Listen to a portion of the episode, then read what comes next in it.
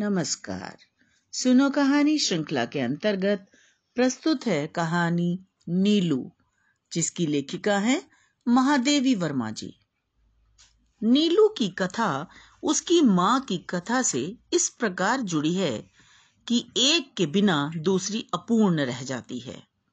उसकी अल्सेशियन माँ उत्तरायण में लूसी के नाम से पुकारी जाती थी।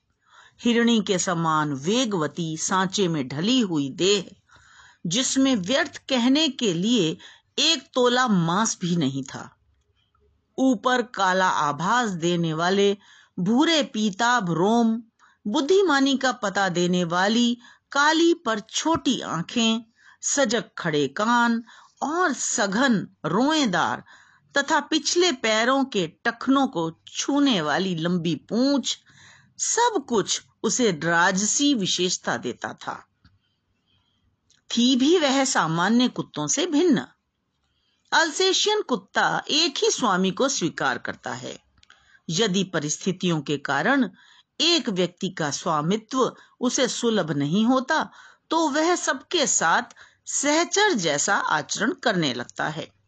दूसरे शब्दों में, आदेश किसी का नहीं मानता, परंतु सबके स्नेहपूर्ण अनुरोध की रक्षा में तत्पर रहता है। लूसी की स्थिति भी स्वच्छंद सहचरी के समान हो गई थी। उत्तरायण में जो पगडंडी दो पहाड़ियों के बीच से मोटर मार्ग तक जाती थी, उसके अंत में मोटर स्टॉप पर एक ही दुकान थी, जिसमें आवश्यक खाद्य सामग्री प्राप्त हो सकती थी। शीतकाल में यह दो पर्वतीय भित्तियों का अंतराल बर्फ़ से भर जाता था और उससे पगडंडी के अस्तित्व का चिन्ह भी शेष नहीं रहता था। तब दुकान तक पहुँचने में असमर्थ उत्तरायण के निवासी लूसी के गले में रुपए और सामग्री की सूची के साथ एक बड़ा अंगोछा या चादर बांधकर उससे सामान लाने का अनुरोध करते थे। वंश परंपरा से बर्फ़ में मार्ग बना लेने की सहज चेतना के कारण वह सारे व्यवधान पार कर दुकान तक पहुँच जाती। दुकानदार उसके गले से कपड़ा खोलकर रुपया, सूची आदि लेने के उपरांत सामान की गठरी उसके गले या पीठ से बाँध देता और लूसी सारे बोझ के साथ बर्फीला मार्ग पार करती हुई सकुशल लौट आती। किसी किसी दिन उसे दिन में कई बार आना जाना पड़ता था। कभी चीनी मंगवाई और चाय रह गई। कभी आटा याद रहा और आलू भूल गए। लूसी को मंगवाने वालों के भुलक्कड़पन से कोई शिकायत कभी नहीं रही। गले में कपड़ा बांधते ही वह तीर की तरह दुकान की दिशा में चल देती। उसकी तत्परता के कारण मंगाने वालों में भूलने की प्रवृत्ति बढ़ती ही थी।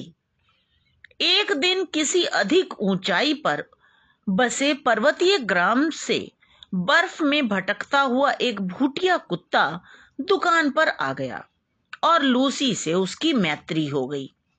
उन दोनों में आकृति की वही भिन्नता थी, जो एक तराशी हुई सुडौल मूर्ति और अनगढ़ शिलाखंड में होती है।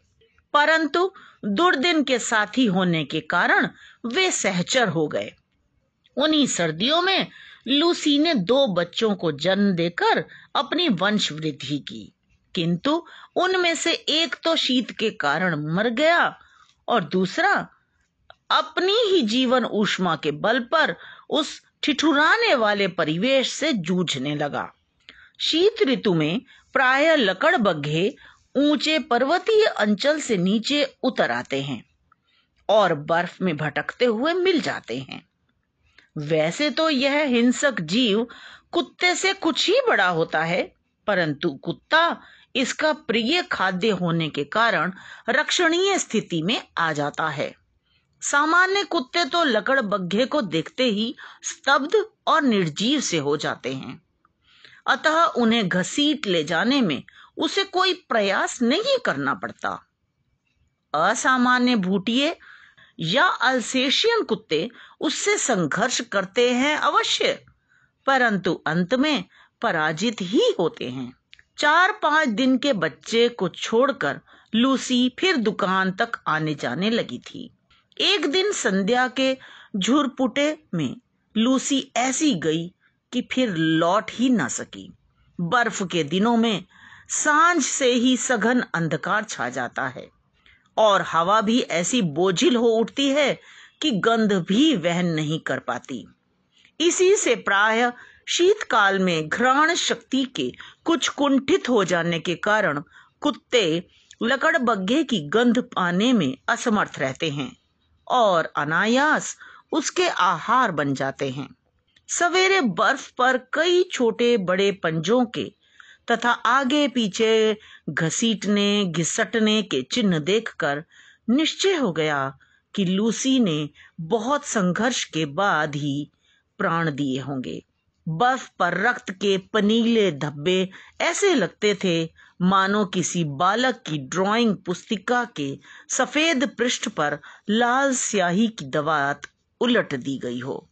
लूसी के लिए सभी रोए, परंतु जिसे सबसे अधिक रोना चाहिए था, वह बच्चा तो कुछ जानता ही ना था। कुछ दिन पहले ही उसकी आँखें खुली थीं। अतः माँ से अधिक दूध के अभाव में वह शोर मचाने लगा। दुग्ध चूर्ण से दूध बनाकर उसे पिलाया। वहाँ से आने के समय उसे अपने साथ प्रयाग लाना पड़ा। थोड़ा बड़ा होने पर वह अपनी माँ के समान विशिष्ट लगा। भूटिए बाप और अल्सेशियन माँ के रंग रूप ने उसे जो वर्ण संकरता दी थी, उसके कारण वह ना अल्सेशियन था, न भूटिया। रोमों के भूरे, पीले और काले रंगों के सम्मिश्रण से जो रंग बना था, वह एक विशेष प्रकार का धूप छाही हो गया था। कानों की चौड़ाई और नुकीलेपन में भी कुछ नवीनता थी।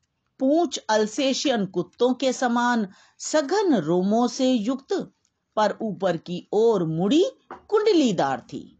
शरीर के ऊपर का भाग चौड़ा, पर नीचे का पतले पेट के कारण हल्का और तीव्र गति का सहायक था। उसकी गोल और काली कोर वाली आँखों का रंग शहद के रंग के समान था। जो धूप में तरल सुनहला हो जाता था और छाया में जमे हुए मधुसा पारदर्शी लगता था। आकृति की विशेषता के साथ उसके बल एवं स्वभाव में भी विशेषता थी। ऊँची दीवार को भी वह एक छलांग में पार कर लेता था।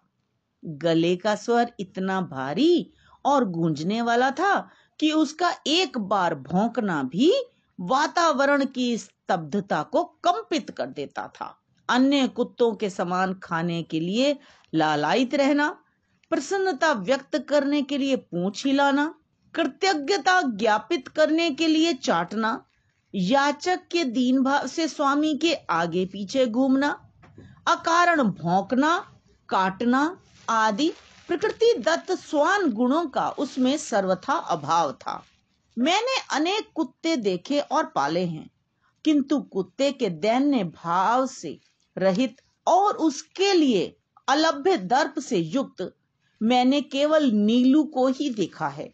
उसके प्रिय से प्रिय खाद्य को भी यदि अवज्ञा के साथ फेंक कर दिया जाता तो खाना तो दूर की बात है, वह उसकी ओर देखता भी नहीं था।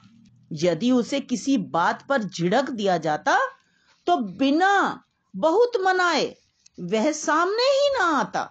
विगत बारह वर्षों से उसका बैठने का स्थान मेरे घर का बाहरी बरामदा ही रहा। उसकी ऊपरी सीढ़ी पर बैठकर वह प्रत्येक आने जाने वाले का निरीक्षण करता रहता। मुझसे मिलने वालों को प्राय वह सभी को पहचानता था। किसी विशेष परिचित को आया देखकर वह सदर्प भीतर आकर मेरे कमरे के दरवाजे पर खड़ा हो जाता। उसका इस प्रकार आना ही मेरे लिए किसी मित्र की उपस्थिति की सूचना थी। मुझसे, आ रही हूँ। सुनने के उपरांत ही वह बाहर जाता। कुत्ते ध्वनि पहचानते हैं। नीलू का ध्वनि ज्ञान इतना विस्तृत और गहरा था कि उससे कुछ कहना भाषा जानने वाले मनुष्य से बात करने के समान हो जाता था। बाहर या रास्ते में घूमते हुए यदि कोई उससे कह देता, गुरुजी तुम्हें ढूंढ रही थी नीलू? तो वह विद्युत गति से चार दीवारी कूदकर मेरे कमरे के सामने आदेश की प्रतीक्षा में आकर खड़ा हो जाता। यदि किसी काम में व्यस्त होने के कारण मैं उसकी उपस्थिति नहीं जान पाती तो उसे बहुत समय तक बिना हिले डुले खड़ा रहना पड़ता। हिंसक और क्रोधी भूटिए बाप और आखेट प्रिय अल्सेशियन माँ से जन्म पाकर भी उसमें हिंसा प्रवृत्ति का कोई चिन्ह नहीं था। तेरह वर्ष के दीर्घ जीवन में किसी ने उसे किसी पशु पक्षी पर झपटते नहीं देखा था। उसका यह स्वभाव मेरे लिए ही नहीं सब देखने वालों के लिए आश्चर्यजनक था। उसकी रात का कर्तव्य भी स्वेच्छा स्वीकृत और निश्चित था। सबके सो जाने पर वह गर्मियों में बाहर लॉन पर और सर्दियों में बरामदे में तख्त पर बैठकर पहरेदारी का कार्य करता। रात में चाहे बादल गरज रहे हों, चाहे आंधी आ रही हो, उसके गति क्रम में कोई विराम नहीं आता। खरगोश धरती के भीतर सुरंग जैसे लंबे और दोनों ओर द्वार वाले बिल खोद लेते हैं। एक रात मेरे खरगोश बिल खोदते खोदते पड़ोस के दूसरे कंपाउंड में जा निकले। उनमें से वे जो अगुआ थे, वे जंगली बिल्ले द्वारा क्षत विक्षत कर दिए गए। एक के पीछे एक निकलते सभी खरगोशों का यही अंजाम होता। किंतु सौभाग्य से नित्य कर्म में घूमते हुए नीलू ने पत्तियों की सरसराहट से सजग होकर चार दीवारी के पार देखा होगा और उसने खरगोशों पर आए संकट को पहचान लिया। उसके कूद कर दूसरी तरफ़ पहुँचते ही बिल्ला तो भाग गया। यह परोपकार नीलू के लिए बहुत महँगा पड़ा, क्योंकि उसे सर्दी लगने से न्यूमोनिया हो गया और कई दिनों तक इंजेक्शन दवा आदि का कष्ट झेलना पड़ा। वैसे वह शांत भाव से कड़वी दवा भी पी लेता और इंजेक्शन भी लगवा लेता था। एक बार मोटर दुर्घटना में आहत हो जब मुझे अस्पताल जाना पड़ा, तब संध्या तक मेरी प्रतीक्षा करके और कपड़े, चादर आदि सामान अस्पताल में ले जाने वालों की हड़बड़ी देखकर उसकी सहज चेतना ने किसी अनिष्ट का आभास पा लिया था। जो भी उस संध्या मेरे बंगले पर पहुँचा, वह नीलू की विषादमयी मुद्रा देखकर विस्मित हुए बिना न रहा। जब तीन दिन तक उसने ना कुछ खाया, न पिया, तब डॉक्टर से अनुमति लेकर उसे अस्पताल लाया गया। पट्टियों के खटाटोप में मुझे अच्छी तरह देखने के उपरांत वह मेरे पलंग के नीचे जा बैठा। दो तीन घंटे बाद बहुत समझाने के उपरांत ही उसे घर पहुँचाया जा सका। तब से हर दूसरे दिन अस्पताल न ले जाने पर वह अनशन आरंभ कर देता। नीलू को चौदह वर्ष का जीवन मिला था और जन्म से मृत्यु के क्षण तक वह मेरे पास ही रहा। कुत्तों में वह केवल कजली के सामीप्य से ही प्रसन्न रहता था, परंतु कजली और बादल एक दूसरे से एक क्षण के लिए भी अलग नहीं होते थे। परिणामतः नीलू बेचारा एकाकी ही रहा। जीवन के समान उसकी मृत्यु भी दैन्य से रहित थी। कुत्ते की मौत मरना कहावत है, परंतु यदि नीलू के समान शांत, निर्लिप्त भाव से कोई मृत्यु का सामना कर सके तो ऐसी मृत्यु मनुष्य को भी काम में होगी। मेरे पास अनेक जीव जंतु हैं, परंतु जिसके बुरा मान जाने की मुझे चिंता हो, ऐसा अब कोई नहीं है। मुझे आशा है कि आपको ये कहानी भी अवश्य पसंद आई होगी। इसे लाइक करें, दोस्तों के साथ शेयर करें। तो मिलते हैं अगली कहानी में। धन्यवाद।